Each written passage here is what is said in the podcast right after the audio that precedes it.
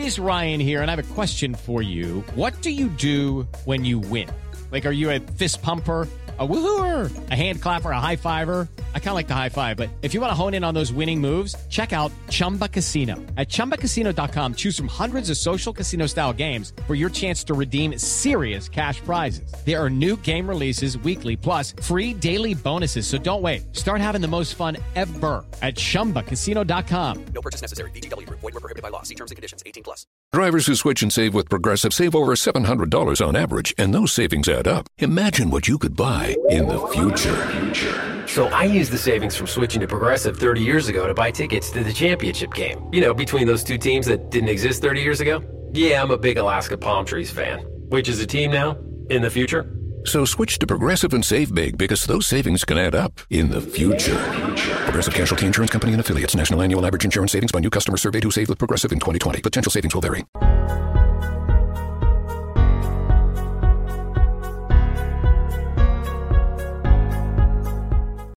What's up? What's up? Welcome in. GC Live. Wes Mitchell here with Chris Clark.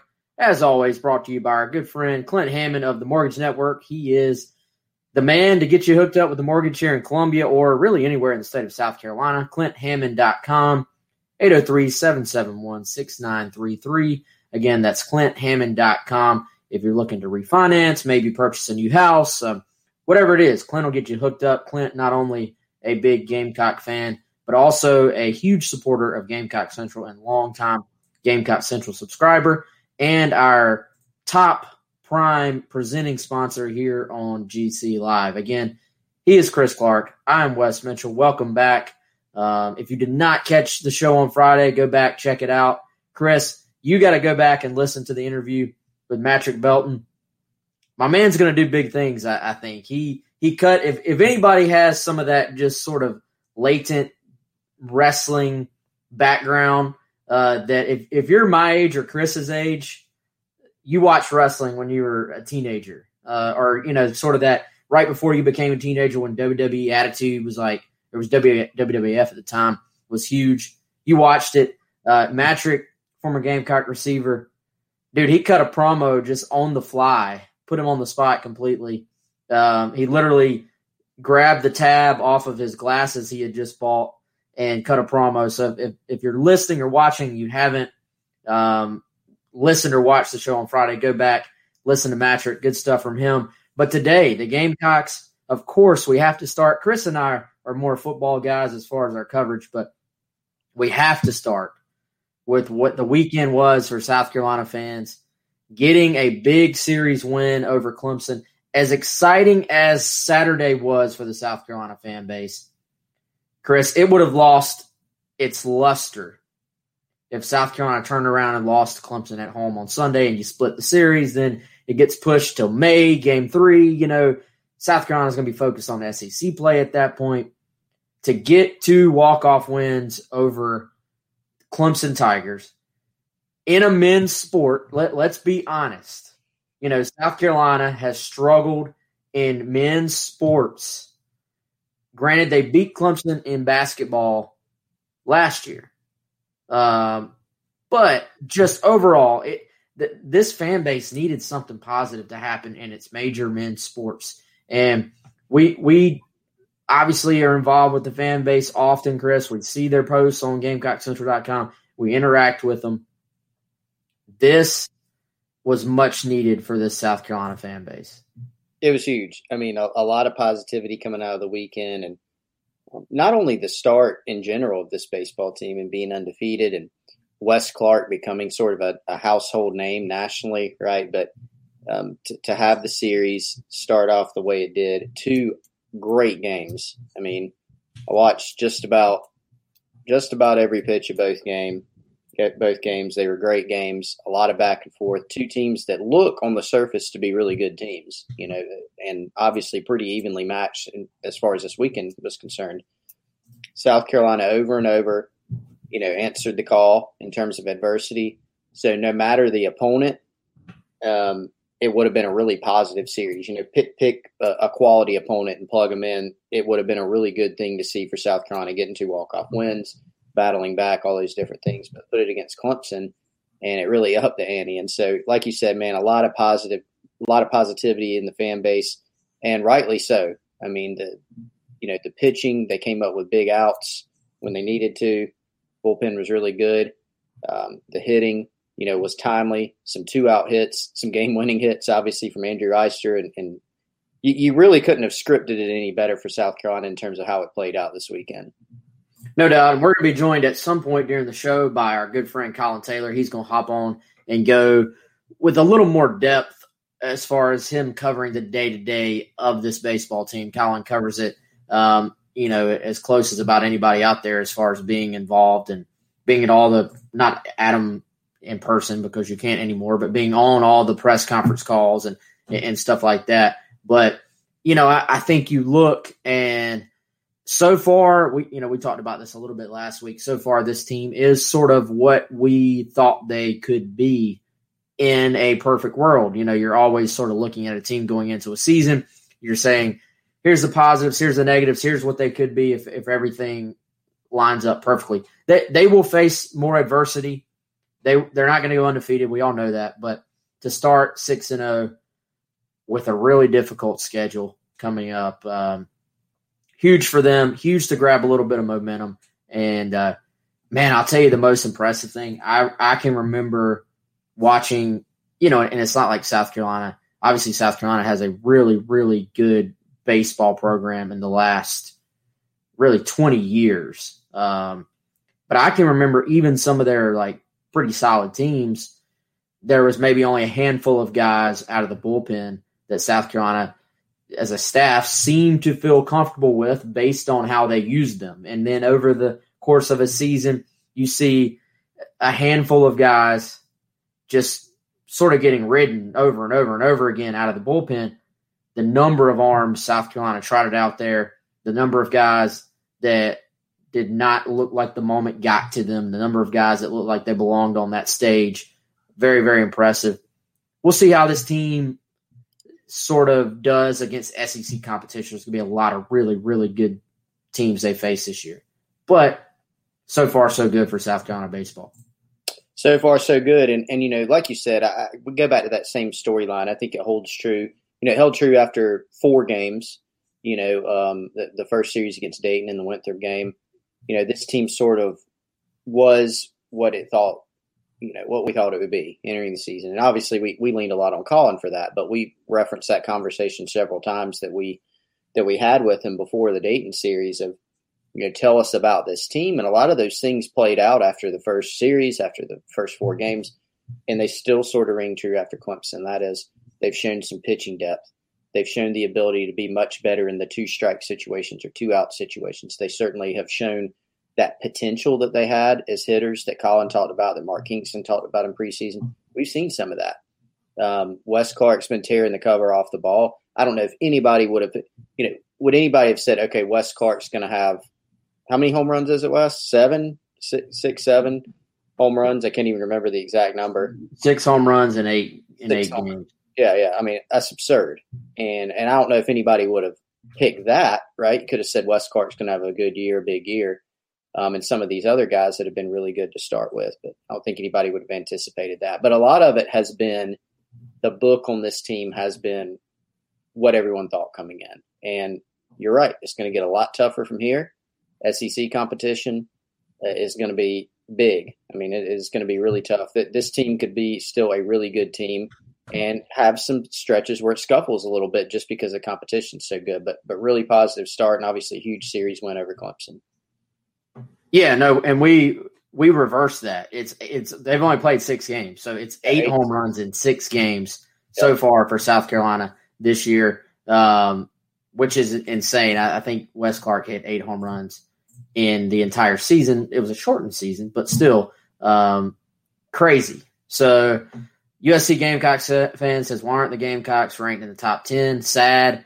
I mean, I don't think we're at the point, honestly, of even worrying about the rankings. That's the – I mean, in baseball terms, 6 games is nothing at all. So the rankings will sort themselves out. I don't think you have to worry about that at all. if South Carolina is worthy of being a top 10 team, they will have every opportunity to show they're a top 10 team. You got Winthrop this week with the midweek. You got Mercer this coming weekend. Then you have one more midweek. Then you have Texas, which is a really cool matchup. I'm excited for that. It'll be fun to see South Carolina match up with a team that is historically a baseball power and a team they don't usually play. So I'm glad that if there is one thing that we've seen from these weird COVID schedules, it's that there have been some matchups that we wouldn't have gotten otherwise. So I think it'll be fun to watch these two teams play each other and see where they stack up. Let's see.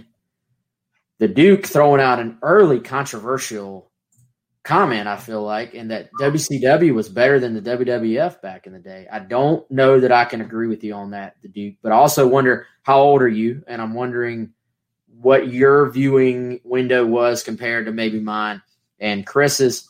What's up to everybody else? Craig, John, Elizabeth, another John, Wade, your local sports talk. That's somebody's username. What's up, y'all? Hope everything is going well and welcome into the show. I know everybody, man, it feels like everybody's in a little bit better mood right now. Spring has been in the air in Columbia for one, and then the Gamecocks able to win a big series over Clemson. It was not a perfect weekend for South Carolina. Women's basketball team, tough fought game against Texas A&M, a game that they were down by, I think 15 or so late in the game. They battled back, made it a game. Almost seemed like they spent their energy getting back in the game and then couldn't quite finish it off. That game played at Texas A&M, obviously, so tough deal for them.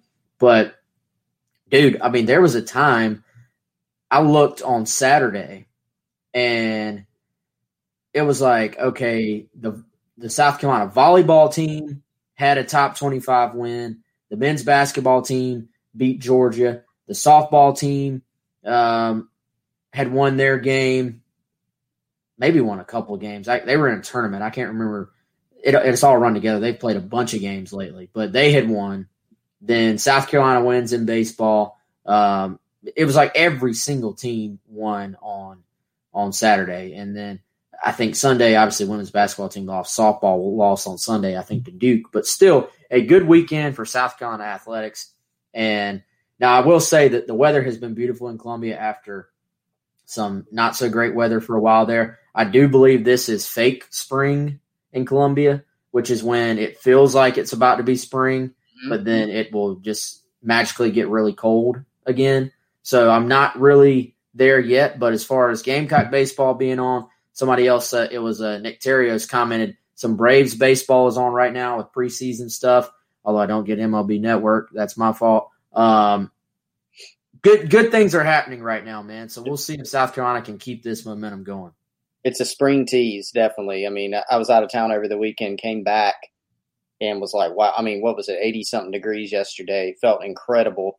But, yeah, I was talking about that with some of our friends and that, don't go getting everything outside ready for the spring and planning for that because it's going to turn around soon. So definitely a little bit of a tease, but a sign of what's to come. And so, hey, for South Carolina, maybe the baseball team could be poised for a really good year. Obviously, really good start for them. Spring football, Wes, we're now in the month of March.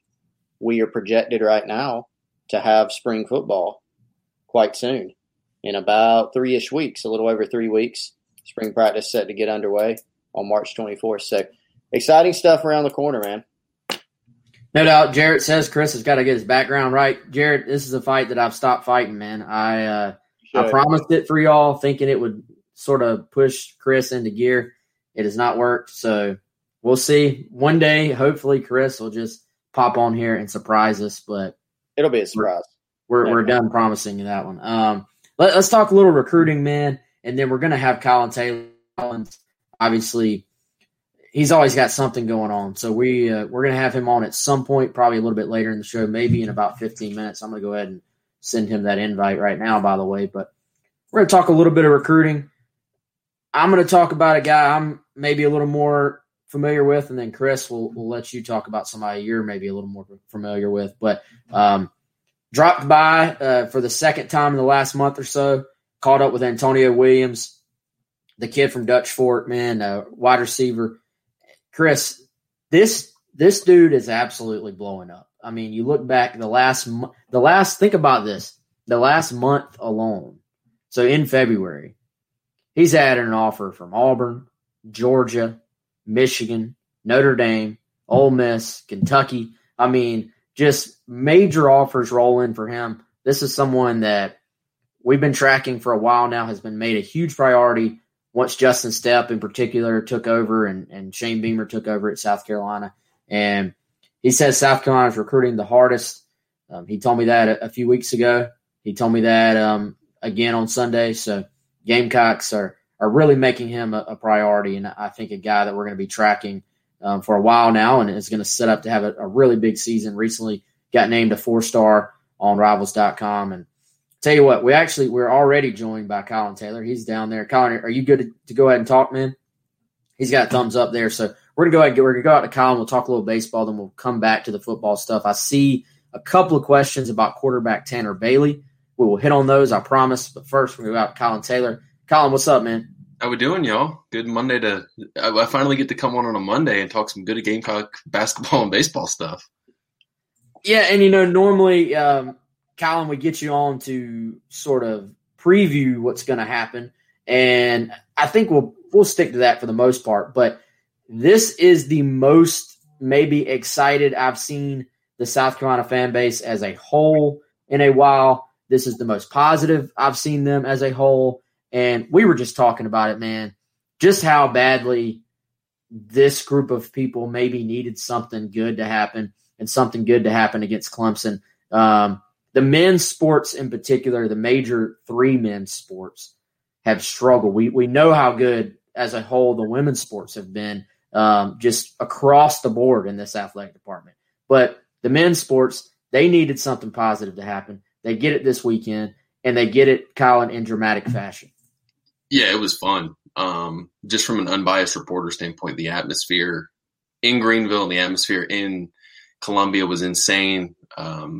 It was – both games were just two heavyweight fights with Clemson making big plays early at times and swinging and hitting, and then South Carolina coming right back. I mean, it was just so much fun, and it helps that South Carolina won both games, but this – college baseball is so much better when this rivalry is good. And even though South Carolina won both games, which is good for South Carolina, I mean, just two really, really great games and a lot of positive things to build on if you're South Carolina.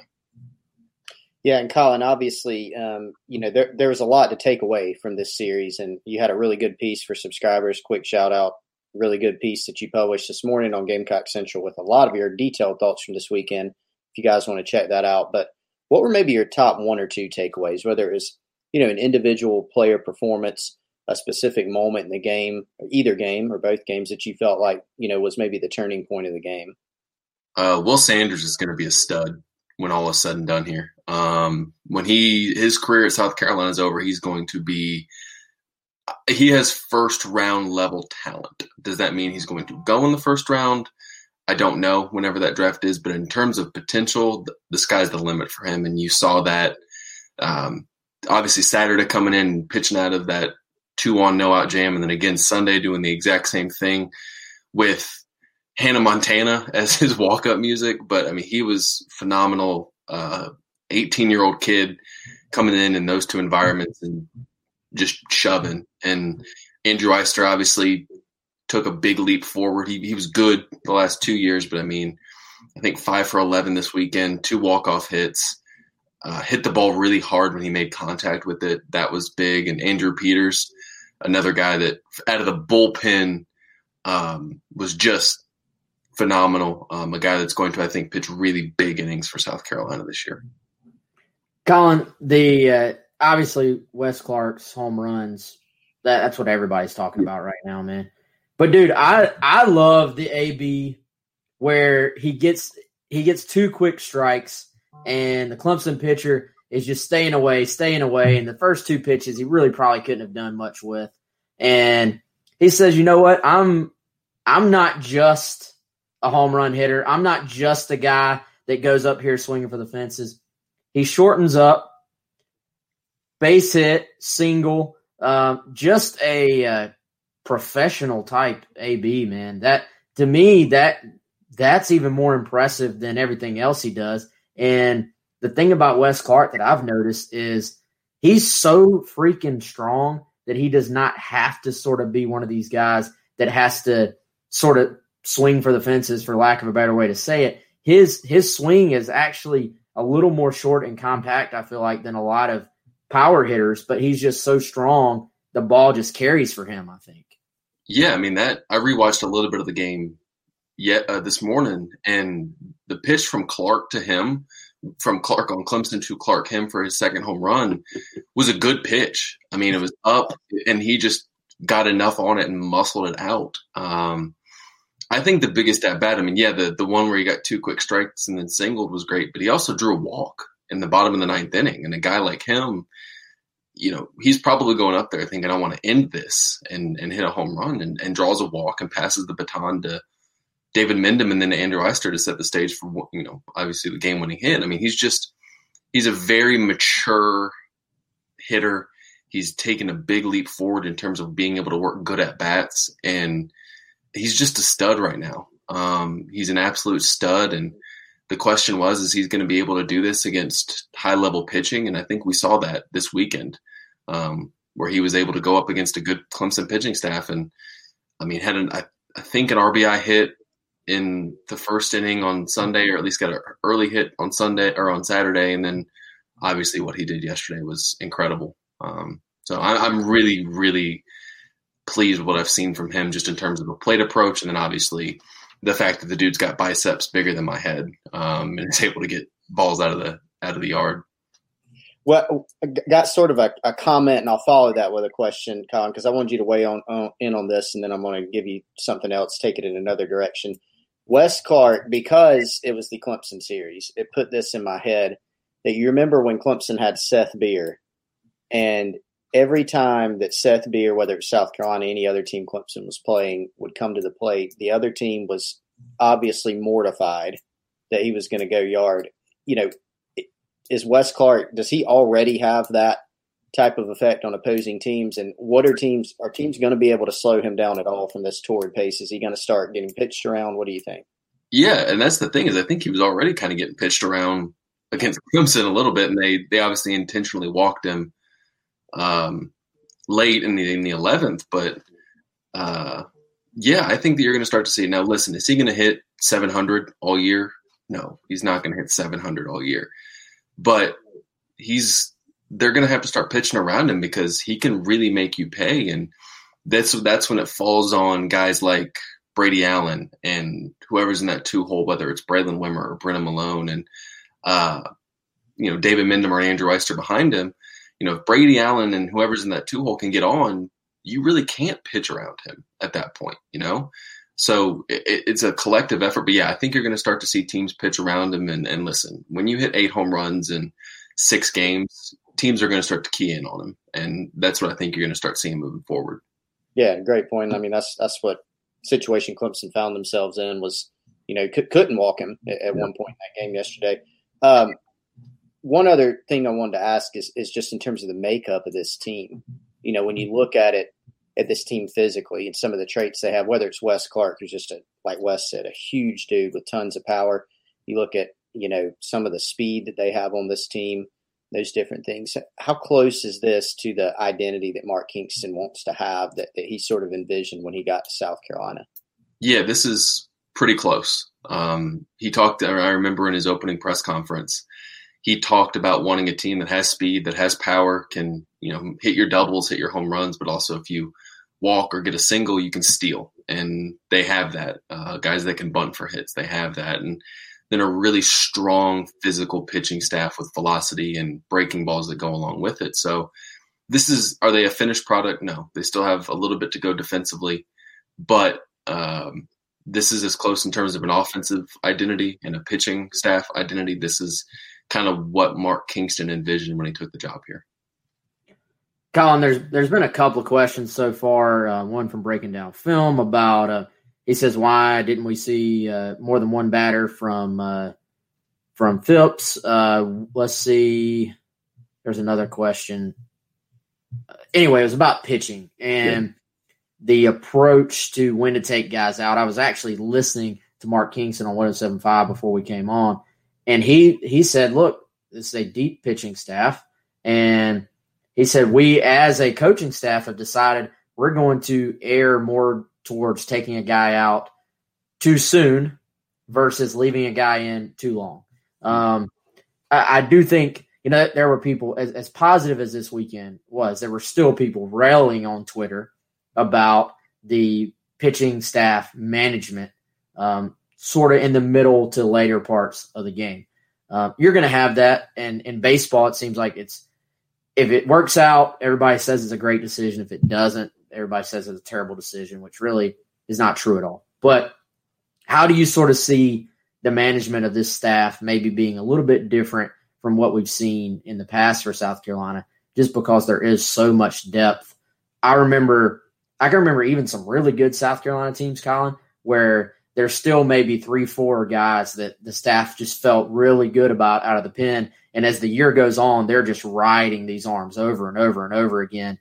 Does not feel like that will be the case. But with that, you do sort of – it's one of those like good problem to have issues because you have to figure out how to manage all these different arms.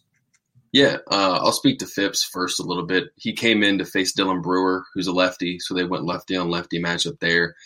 Got out of the inning and then brought, I believe, Travis Linsman in right after that to start the next inning, just because I think Clemson had 3 righties or at least 2 righties due up in that inning to go more matchup-centric to give Clemson a little bit – Linsman's obviously a little bit harder thrower, 95, with a very wonky delivery, live arm, so kind of throw them off their timing a little bit, which is why they made that move if I'm getting into the mind of Skylar Meade.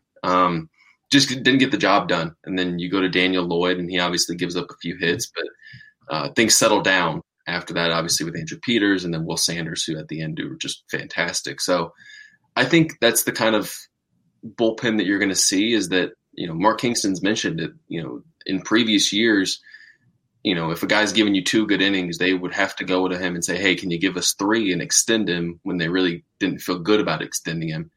Whereas now it's like, hey, listen, you gave us 2. We got another guy that throws just as hard with just as good of a breaking ball.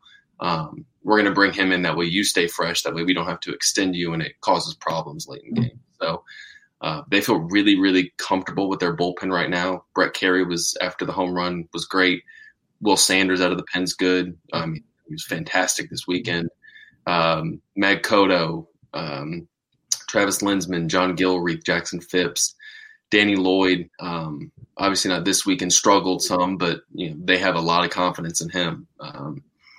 And then just they feel really, really good about this bullpen and a lot of different ways to attack hitters.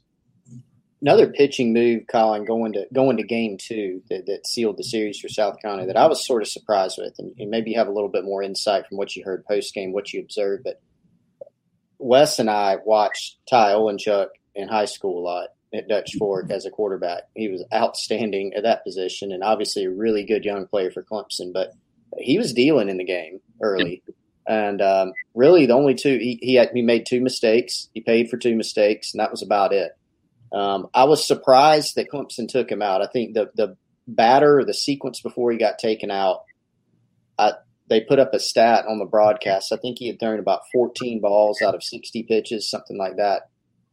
That seemed like a turning point to me. Yeah. What were your thoughts on that as to maybe why that move was made and how it affected things? Oh, it was huge. It affected things in such a major way. And I think that they tried to pull the same situation where, hey, let's take this guy out before the damage comes, before the dam breaks. And they brought in Matt Clark, who was dominant against South Carolina last year. South Carolina's offense could not hit him in that series. And then all of a sudden he gets guys on and gives up the home run to Wes Clark. And I thought the bigger move was leaving Matt Clark in to face Wes Clark, a lefty-righty matchup. Obviously, it didn't pay off for Clemson in the end, but I thought for sure we were discussing in the press box, like, you know, why not bring in a righty there just to mess with his timing and give you somewhat of a favorable matchup against probably the hottest hitter in the country at that point in time. Craig asked, was that Wimmer who made the spinning throw to second? Unbelievable play. He says, yes, it was. The thing about that play was that he had the guts to actually make the play after sort of screwing it up earlier. I thought he was going to just try to throw to first, but to have the fortitude to still make that spin, and it had to be so quick. Obviously, he's practiced that movement many, many times and was confident in his ability to do it, even though he had messed it up earlier, Colin. Yeah, and the thing, I mean, Braylon didn't have a great game at second base, had a throw where, you know, he had a play where he caught the ball off balance and opted not to throw, and then obviously had the booted ball, I think, earlier in the inning or the inning before. And for him to come back and make that play says a lot about him, says a lot about just the tools he has as a baseball player. It's impressive. He's been very impressive to me through the first 6 games, hitting for power, has a lot of speed. But, yeah, he really settled in nicely late in the game and made a play that, I mean, if he doesn't make that play in Clemson, I think would have had bases loaded at that point with one out. Game probably ends a little bit differently than you know, 8-7. So, you know, kudos to Wimmer, and then you know, Will Sanders comes in and does his thing too. Colin, a guy I was actually personally curious about too that I want to ask you about while we've got you on. I don't follow baseball recruiting like you do. I follow it here and there. I knew about sort of the Will Sanders of the world. You know, Justin Hall, who had been working with the Blowfish, had actually hyped him up to no end to me and, you know, said this kid's going to be outstanding. But the guy that I was just intrigued about, seeing him completely, you know, sort of going in blind for the first time, was watching Jack Mahoney compete on the mound. Some of his stuff, the way his ball moves, I looked him up and I'm like, okay, this guy was more of a shortstop as a recruit. I guess he's a two-way guy, but tell me about Jack Mahoney. Well, what are your feelings on this kid moving forward? Because something about the kid was like, sort of screamed that he's a competitor and that he's going to really be able to help this team, I think. Yeah.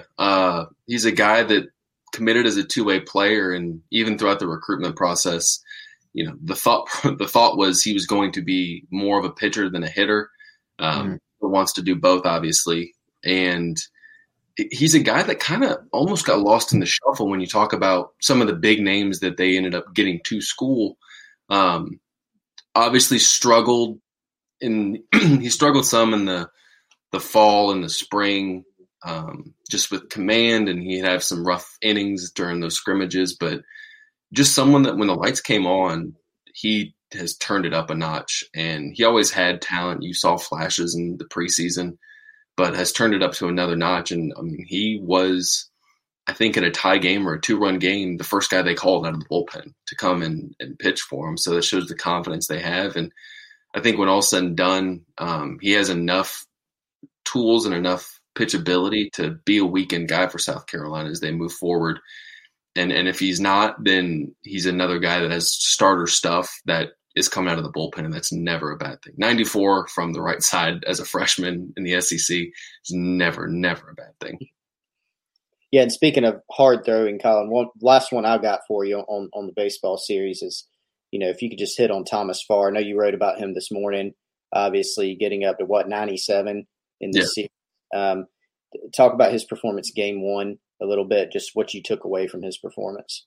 Yeah, it got lost in the shuffle, you know. We talked, obviously, Will Sanders and Andrew Eyster and Wes Clark, and those were the big storylines. But Thomas Farr pitched 6th inning, gave up 1 run, walked 1, and struck out, I think, 7 guys up to 97. I mean, he is a Friday night arm in the SEC, and he is a guy that's going to give you a shot to win every time he's on the mound.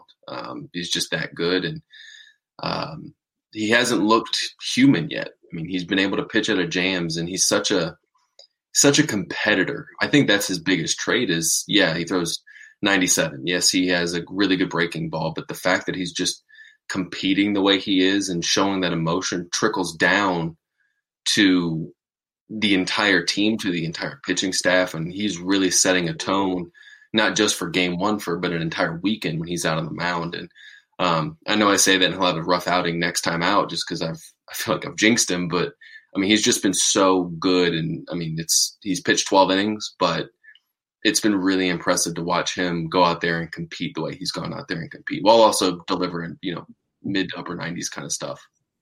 Colin, good stuff as always, man. Final thing for you. What are you looking for this week? Obviously a midweek matchup with Winthrop for South Carolina, then Mercer coming up this weekend. Gamecocks can't afford to let up. Obviously, they got to sort of keep rolling and not look ahead to Texas, not look back to Clemson. What are you going to be focused on this week? Yeah, just the mentality of this team. I mean, it's a group that's not going to get too high or too low, you hope. I'm looking to see if they stay even keel throughout all this. Obviously, you need to not have an emotional letdown against Winthrop. That doesn't mean you have to win. I mean, they have enough talent to win, but doesn't mean you have to win it, but you have to come out and take the same quality at bats, pitch and throw strikes. And I'm just looking to see if they can keep that same mentality of, hey, let's take really good at bats, good two-strike hitting, good two-out hitting, and just keep that momentum rolling, even if they drop a game here and there, which, it happens in baseball, to stay even keel and, take the same level of at bats, pitch the same way, and let the chips kind of fall where they may. Colin, we appreciate it as always. If you are listening or watching, you're not a Gamecock Central subscriber, we invite you all to come check out Colin's work on GamecockCentral.com. We'll be reading, man. We appreciate you. We'll talk to you soon, okay? Thanks, guys. Thanks, yeah, good stuff from Colin as always. And talking a little Gamecock baseball, always more fun for this fan base when the baseball team is winning. And I think you can sense that. This is the most, looking at the comments, this is the most comments our show has ever had about baseball. Now we weren't doing the show this time last year, but when the season started, there was not this level of excitement, Chris, over the South Carolina baseball product. So very cool to see the fan base get back into this, and hopefully for their sake that the team can sort of keep it going, man, because there'll be ups, there'll be downs. So hopefully with all the competition this team will face, they'll come out on top as the year goes on. All right, so a little bit of interesting news. We're going to turn this back to football recruiting. Interesting news while we were talking, Chris. South Carolina announces a new initiative, I guess you would call it, from the athletic department, the Welcome Home campaign. And I'm just reading through this, Chris, as we're on the air, so I haven't gotten through all the details. But it seems like a good idea. And what essentially the Welcome Home campaign is they are actually doing throwback pricing for season ticket holders from now through June 25th, all the way back to 2010 when – obviously, Beamer was on the sidelines for South Carolina as an assistant coach.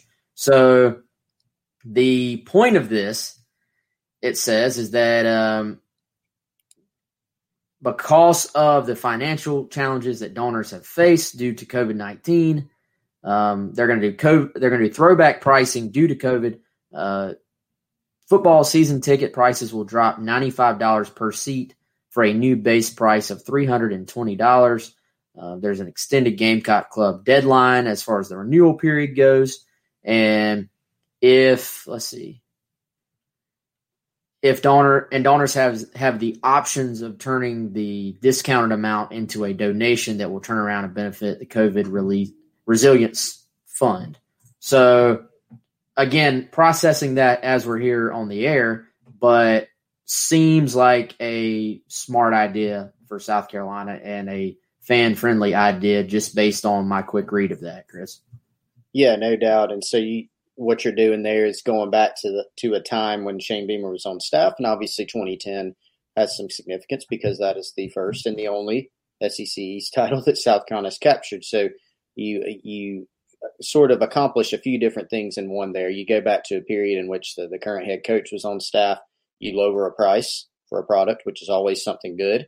And then you also sort of have the emotional attachment of 2010 being that really special season for South Carolina under Steve Spurrier. And the interesting thing, Wes, I did not know that this was coming, but I had heard some rumblings a while back, even during the coaching search, that there was something like this planned. So it's sort of interesting to see it come to fruition, to where there was some scuttle that I had picked up within the athletic department that there was going to be some type of price lowering that had something to do with Shane Beamer. So interesting to see that coming together. And obviously there are lots of questions related to this season that we've sort of dove into a little bit on the show before, Wes, regarding how many people are going to be in the stands.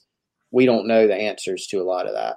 But another interesting way, I think, for the university to try to connect with the fan base. And we've seen Shane Beamer on social media in Gamecock football. They've made more than one reference to that 2010 season, right, on social media, just trying to, whether it's showing a couple clips, from that year down in the swamp when Marcus Lattimore ran for 212 yards and captured the SEC's title, things like that. We saw some of those even during the coaching search from Shane Beamer and then since then. So interesting move and a pretty cool move, I think, for South Carolina. Yeah, and Chris, as you said, nothing official, but this is as strong of a wording or phrasing as I have seen regarding what I believe, well, I'll speak for myself, based on some things I've heard and just based on the momentum of society as a whole, vaccine, stuff like that, coming online, everybody having access to it. I have felt like this was headed towards a possible full or close to full Williams-Brice Stadium.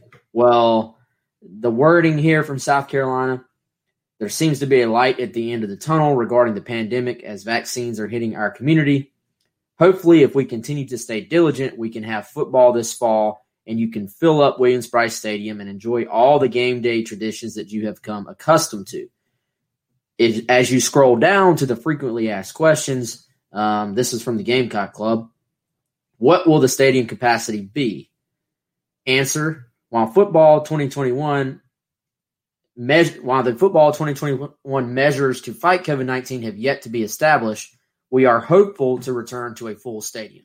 So rather, to me, that just in the phrasing, Chris, pretty significant that the answer was not, we're not sure, or we will see, which is technically officially true that nothing is for sure, but to say we are hopeful that it will be full pretty much says that's what they're going to be planning for the possibility of. Yep. Yeah, and given how they have to operate with budgets and how much things, can change. Remember last year, Wes, before the season, and obviously it was a moving target. I remember Ray Tanner talking about capacities in some different time periods, and at times they were more hopeful that they could have more fans. And then it was, well, we don't know if we're going to have any. And then it was, okay, probably a quarter, and it sort of was a moving target along the way, just based on whatever was going on with the pandemic. And so we may still see some of that, but it is clear, like you said, from that phrasing that there's at least a thought, more than a thought, that there's going to be more people than last season. Right. And so they're going to have to plan for all sorts of contingencies of, okay, what if it's the same as last year? I'm sure they'll plan for that. Is that as likely? I don't think so. I think it's going to be more. Then, okay, what if we can fill it up halfway? What if we can fill it up to max capacity? And then out of that point we were talking about on a previous show, Wes, okay, if you could fill it up, will you be able to for all these reasons? How comfortable will people be? How accustomed they are not going to the games, things of that nature. So, but everything is pointing to the fact that we're going to have more people this year in the stands for football, which will be interesting. Well, and I think, Chris, let's sort of maybe give South Carolina credit here, because I believe your comment there at the end of will fans be ready to be back in that environment, obviously is because we now are sort of in this mindset of, hey, big crowds are bad. And that's been sort of programmed. And right now, they are. Now, vaccine, we hope everyone that wants a vaccine will have an opportunity to get one between now and then. Well, I believe South Carolina is actually being forward-thinking in lowering the prices, trying to sort of maybe lower the barrier for people getting back in the stadium. Yep. And wanting to remind people of how much they loved going out, being in that atmosphere. And would South Carolina love to sell out that stadium with everybody paying full price? I mean, absolutely. You know, based on the losses that the athletic department took last year, they could use any of that money, right? But the bigger picture move here, I believe, is to get more people back in the stadium and remind everyone of what South Carolina football has meant to them over the years. And it's a much more of a long-term type move, I believe, as opposed to let's just try to make as much money as we possibly can this year and hope everybody's just going to come back and pay full price. So I think it's a smart move there for South Carolina. Let's run it back to some recruiting. I was talking about Antonio Williams. Chris, this is a recruitment that, as I said earlier, we were already following and that we were already aware of him. He had a really good year at Dutch Fork this past year. I'm going to throw in his highlights now for the people that are on video. And to me, though, Chris, the recruitment of Antonio Williams has actually sort of taken another step.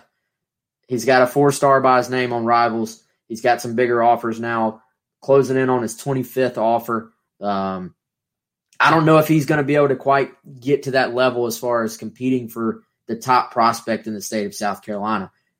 But no question, this is a key target for the Gamecocks. He is. As soon as Shane Beamer was hired, this staff was all over Antonio Williams, whether it was, Beamer himself, Dutch Fork alum Eric Kimry. You mentioned Justin Stepp earlier when, obviously he was a later arrival to this staff, but hopped on it as soon as he was on board, which we fully anticipated. So you had some guys that we knew on the staff that were going to go after him and make him a huge priority, and they've certainly done that. It's been referenced multiple times by many sources, including Antonio West that we've talked with, about how hard South Carolina's recruiting him. And obviously, Dutch Fork's done an unbelievable job under Tom Knotts, as a whole offensively, and they produced some really good players.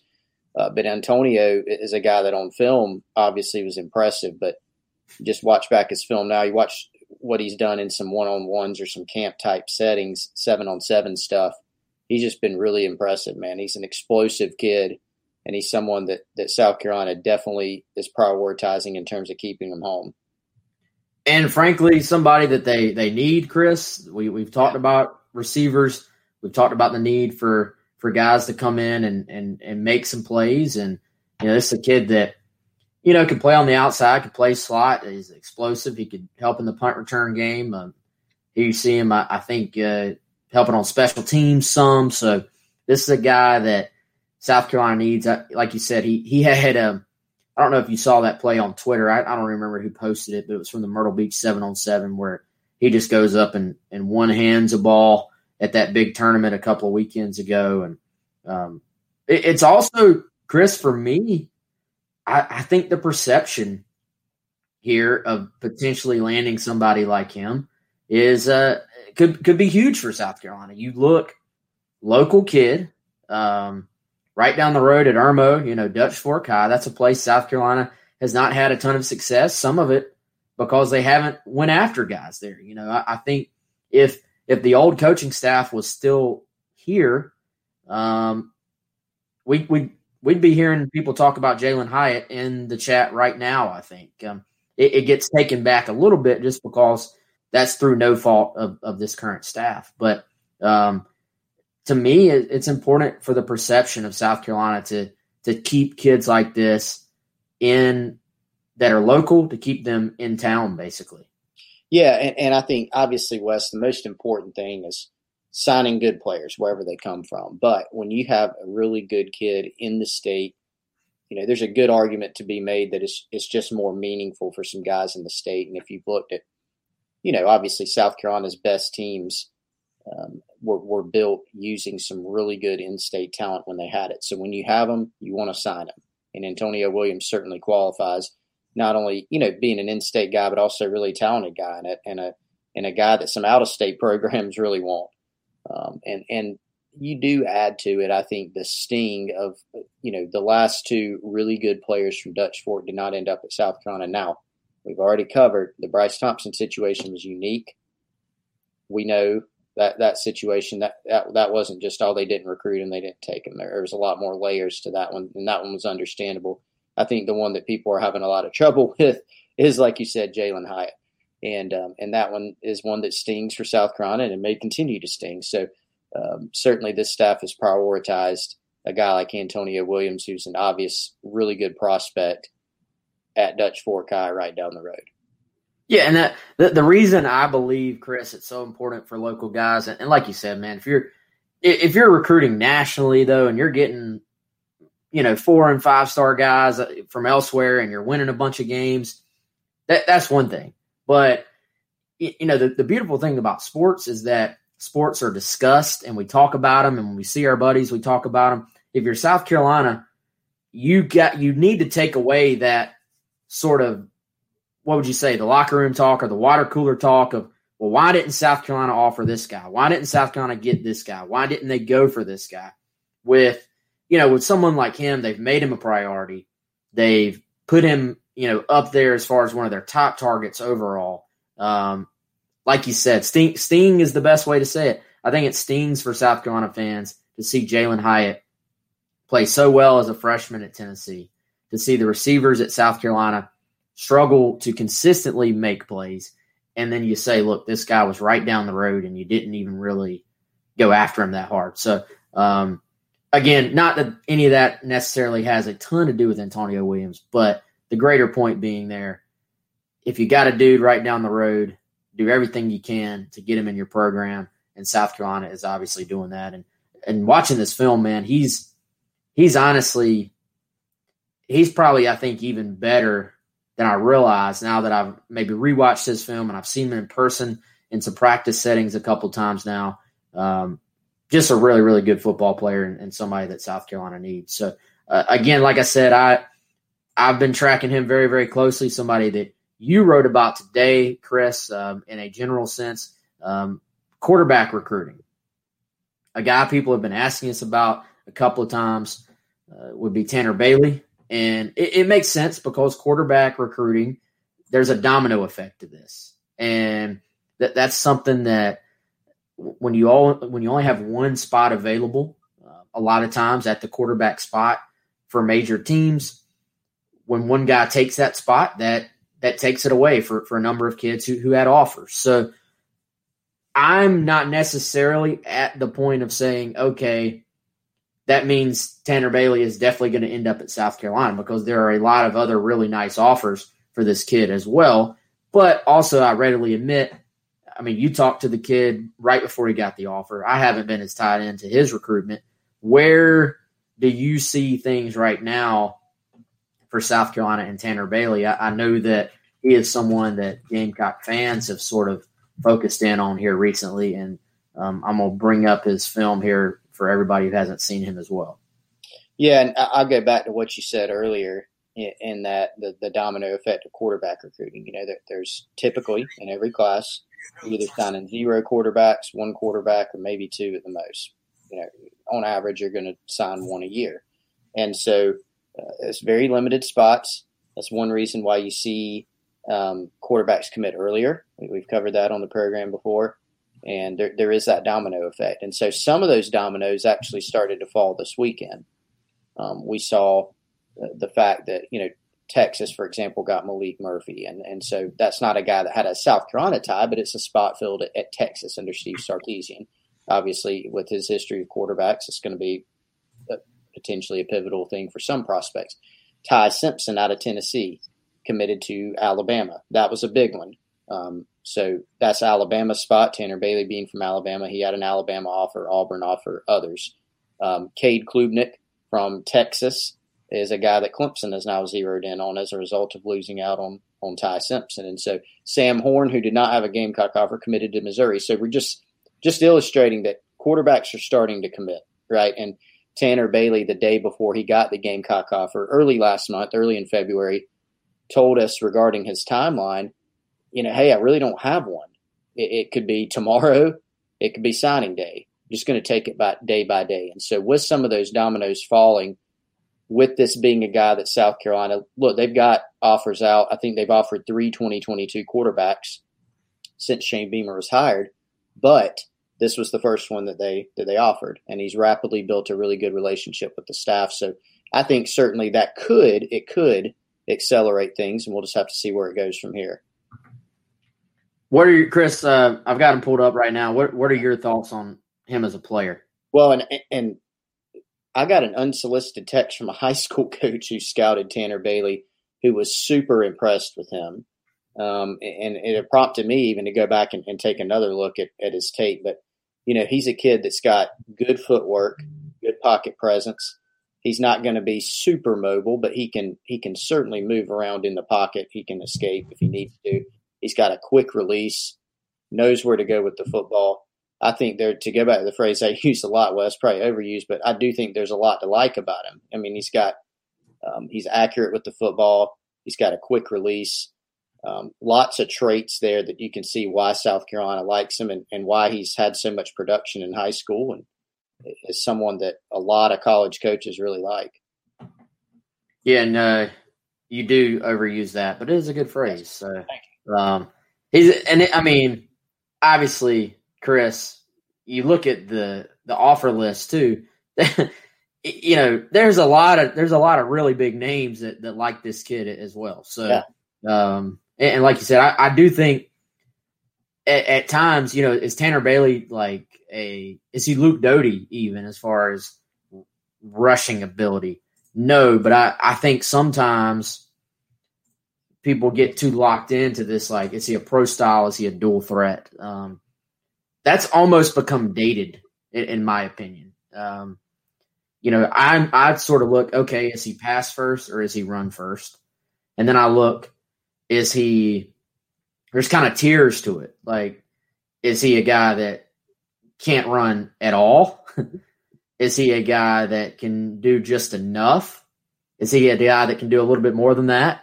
Or is he a guy that's dynamic, and can really change the game as far as a runner? I think you look at Tanner Bailey, obviously he's not on the end of this spectrum where you're saying he's a game changer as a runner, but you're also not looking there and saying he has heavy feet and just can't move in the pocket and can't do anything. So generally I think we get sort of too caught up in just categorizing guys in one or the other.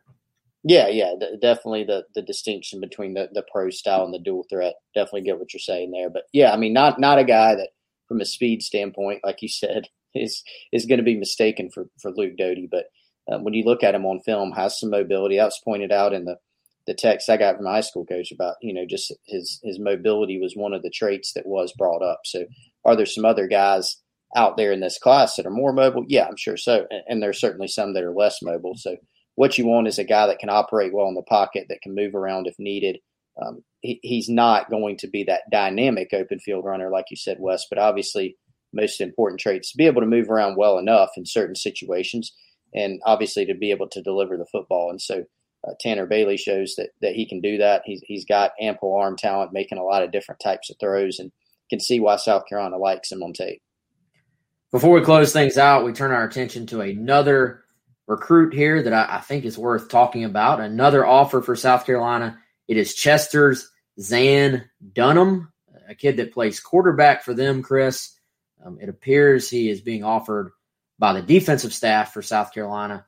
A big kid, a kid that – and really, I think my important takeaway from watching the film, and if you're on the video side, you can see it right now on your screen, Chris, is – this is not just one of those guys that has only played quarterback, or sort of you're having to completely project to another position. This is a kid that does play quarterback, but also there's plenty of film of him playing defense as well. Physical kid, has some size to him, will run sideline to sideline.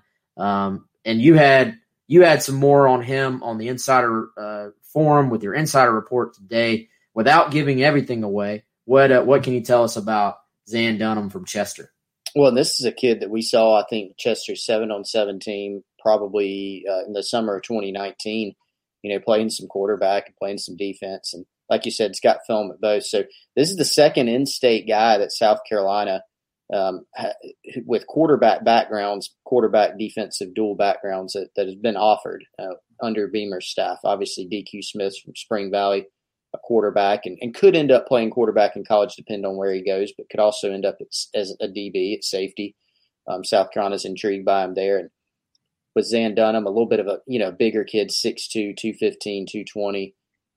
Talking with their high school coach over there, Victor Floyd at Chester, definitely believes that his potential is as a linebacker.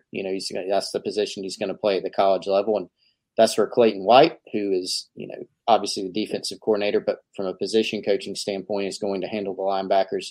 That's where they like him. So like you said, a well put together kid who shows some physicality, some athleticism, and another in-state offer for Shane Beamer.